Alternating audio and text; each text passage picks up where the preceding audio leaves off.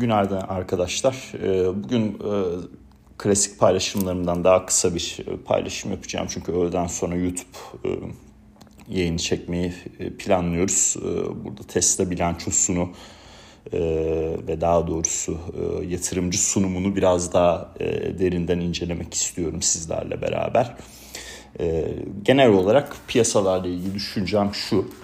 Dünkü fiyatlamalarda S&P 500 kötü bir açılış yaptı. İlk e, saatlerdeki işlemlerde olumsuz yöndeydi ama ondan sonra hızlı bir toparlanmaya girdi.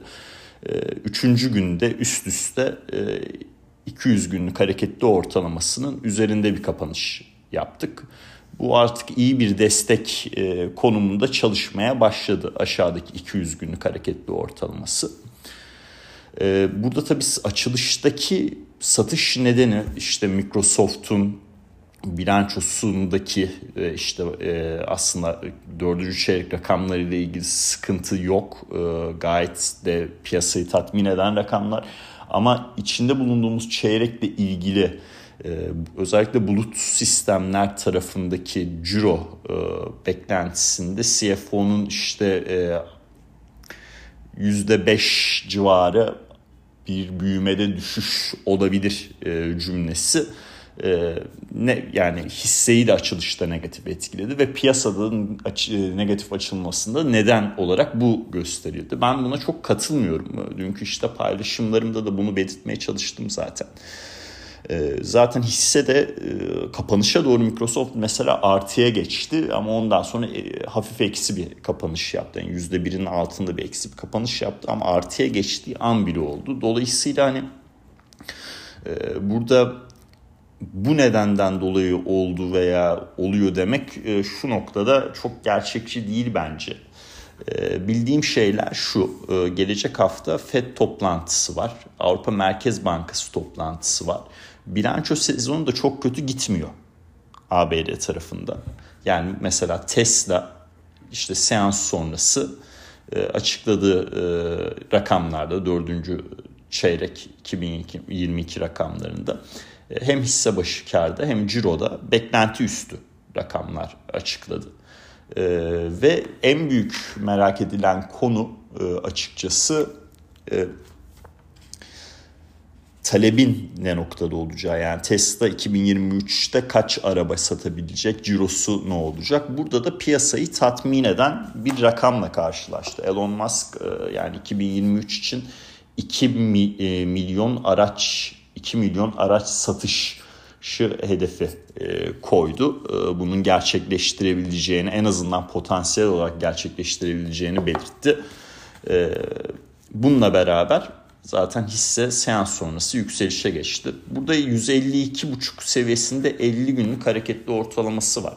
Ee, yani dün seans sonrası işlemlerde bunun üzerinde e, rakamlar gördük. 152 dolarlık rakamlar gördük. Bugün açılışı ne noktadan yapacağından ziyade bence kapanışta eğer 152,5'un üzerinde olursa e, bence hem Tesla'nın yükseliş momentumu hem Tesla özelinde değil genel endeks tarafında da S&P 500 ve Nasdaq tarafında da e, oldukça iyi e, bir e, momentum katılmış olur. Tesla bilançosunu da bu açıdan bakmak lazım.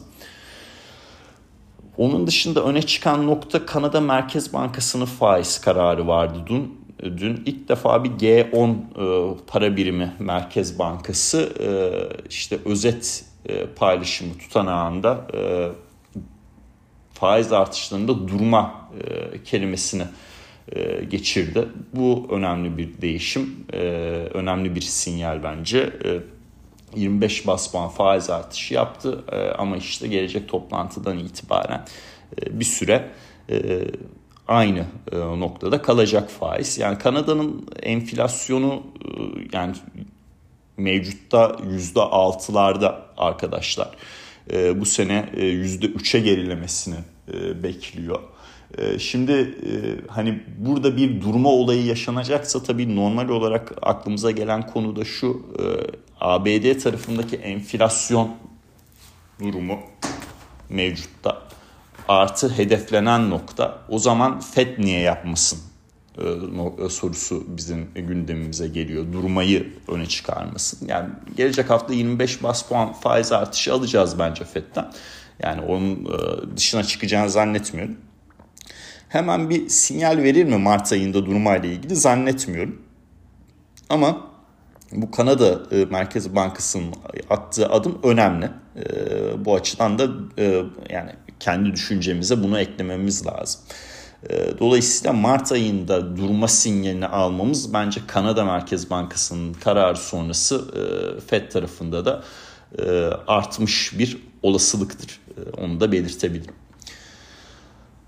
Bugünkü ekonomik verilerde e, ABD tarafında dördüncü çeyrek büyüme verisini alacağız. E, onun dışında e, Chicago e, Fed e, Ulusal Aktivite Endeksini alacağız. E, bu ikisi önemli. E, artık kötü veri iyi fiyatlama değil e, bence iyi veri iyi fiyatlama. E, dolayısıyla büyümede işte 2.6 lık bir reel büyüme yıllık bazda bekleniyor ABD'de dördüncü çeyrekte. Eğer onun üzerinde bir rakam alırsak bu hisse piyasası olumlu, olumlu etkiler aşağısında bir rakam alırsak olumsuz etkiler diye düşünüyorum. Detaylar da tabii önemli olacak ama genel yapı olarak bu. yani benim beklentim açıkçası çok fazla beklentiden sapmaması ama bunları okuyabilmek, e, görebilmek pandemi dönemi sonrası özellikle büyüme verileri o hiç kolay değil. E, o yüzden e, bir yorum yapmıyorum özünde. Veri geldikten sonra değerlendirip etkisini anlamak, aktarmak bence daha kıymetli olur. Şirketler tarafında da American Airlines'ın bilançosu geliyor bugün ve Visa'nın bilançosu var. Ee, şöyle bir şeye de girersek e, hani e, ham maddeler tarafında doğal gaz fiyatları artık ciddi ciddi ilgimi çekiyor. Dün e, bir arkadaşımla da sohbetini ettim e, bayağı bir uzun. E, onun da fikirlerini aldım. Yani Aralık 15'ten beri 15 Aralık'tan beri e, Amerikan tipi doğal gaz kontratı %60'a yakın değer kaybetmiş durumda. E, şu anda 2.89, 2.90 fiyatlar, 2.80, 2.90 fiyatlar arasında işlem görüyor. E, yani kısa vadeli bir trade stratejisi olarak 2.50 kullanım fiyatından daha aşağıda işte 2.40 olur, 2.30 olur. 24 e, Şubat vadeli put satışları yapmak bana çok mantıksız gelmiyor. Burada primleri toplamak hani o seviyelerin o seviyelerdeki destek noktaları da düşündüğünde e, çok e, mantıksız bir e, seçim gibi gelmiyor. Ama doğalgaz yani gerçekten zor bir kontrat şu anda trade etmek açısından yani çok ciddi satış yedi. Üstüne üstlük pozisyonlanmalara baktığımda yani kısa pozisyonlanmalar artıyor Evet e, altta ama uzunlar da artıyor. Yani kısaların artış hızı daha fazla. Ee, hani geçmiş seviyelerde de işte bu kısa pozisyonların mevcut e, noktasında bir yukarıya doğru bir hareket yapmış e, doğalgaz e, kontratları. O yüzden bir tepki hareketi e, noktasında düşünülebilir. Euro dolarla ilgili fikrimde bir değişiklik yok. Ee, onunla ilgili de e, tekrar kendini kendimi yenilemeyeceğim. E, tekrar etmeyeceğim daha doğrusu. E, altın tarafı da iyi gidiyor. yani orada pek bir düzeltme olmadı. yükseliş devam. İşte 1920 spotta onun üzerinde kaldığımız süre zarfı boyunca 1970-1980 arası direnç bölgesi zaten. Petrol de bugün yataydı zaten. çok paylaşım yapacak bir e, durumum da yok orada. E, işte OPEC Plus'ın o üretimi azaltmayacağı sinyalinden sonra e, çok bir değişiklik yok fiyatlamalarda. Bitcoin tarafı da tekrardan 23 bin üzerine çıktı. Bu iyi, olumlu bir şey. Piyasadaki risk algısı açısından hani ee, benim bu hafta işte S&P'de 4040 seviyesini bekliyorum biliyorsunuz. Onun üzerinde bir kapanış olursa çok iyi olur e, şeklinde e, teknik görünümde paylaşmıştım sizlerle. Ee, bu e, beklediğim hareketi destekleyecek bir yapıda. Bakalım bugün büyüme verisi sonrası nasıl bir piyasa hareketiyle karşılaşacağız. İlk çeyrek için pozitif görünümü koruduğumu zaten belirtiyorum. Dinlediğiniz için teşekkürler. Ee, herkese iyi günler, ee, mutlu, e, iyi bir, e, verimli bir seans dilerim.